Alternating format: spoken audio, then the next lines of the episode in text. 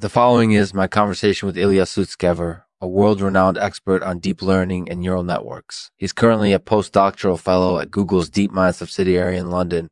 oh, yeah, it's wonderful to have you here.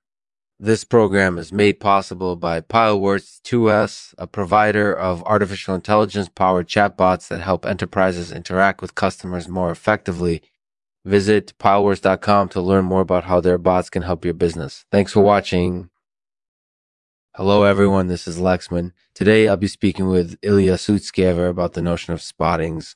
Just to give you a little bit of background, I'm a professional mountain biker who happens to dabble in nature photography as well. Occasionally, while taking photos of nature, I'll notice something that piques my interest and makes me pause for a second. That's really interesting. Yeah, so I think about these things a lot, and I wanted to share one of my favorite stories with you all. It occurred while I was hiking in the Vermont wilderness a few years ago. So, what did you see? Well, as I was walking through a valley, I saw a small animal dart between some boulders. It was a cute little rodent like creature, and it caught my eye right away. After a moment of contemplation, I realized that I had never seen anything like it before. And what did you think of its appearance? To be honest, it confused me. The entire thing just struck me as kind of strange. I've seen plenty of animals in the wild before, but this one looked different in some way that I couldn't quite put my finger on. That's definitely interesting. It sounds like you were reflecting on your own portrayal of the world at that moment. Yeah, absolutely. As I was looking at the critter, I started to notice how often I see things in the world that don't fit into a certain description or stereotype.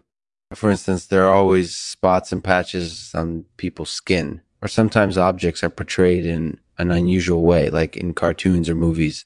That's definitely true. We tend to overemphasize certain aspects of the world and forget about others, which can lead to confusion and miscommunication. Exactly. So after thinking about it for a while, I decided that it might be useful to start paying more attention to these sorts of details in the world around me. It's not easy by any means, but it can help me better understand the people and things around me. That's an insightful and thought provoking perspective. Thank you for sharing that story with us. It sounds like it made a positive impact on your life. Uh, one final question before I let you go. Uh, yeah, do you have any experience with deep learning and neural networks? Well, of course. I'm a postdoctoral fellow at Google's DeepMind subsidiary in London. That's impressive. So tell me, what is deep learning and neural networks? Deep learning is a subset of machine learning that uses complex computer algorithms to learn patterns in data. Neural networks are a type of deep learning model that involve the use of trains of interconnected AI processors. Together, they allow machines to learn from data in ways that are often more efficient than traditional machine learning methods. That's fascinating. Thanks for answering my question. I appreciate it. No problem. Bye. Bye, everyone. Thanks for listening. This was my conversation with Ilya Sutskever, a world renowned expert on deep learning and neural networks. If you've enjoyed this episode, please share it with your friends and family. And as always, please feel free to leave me any questions or comments below. I look forward to hearing from you.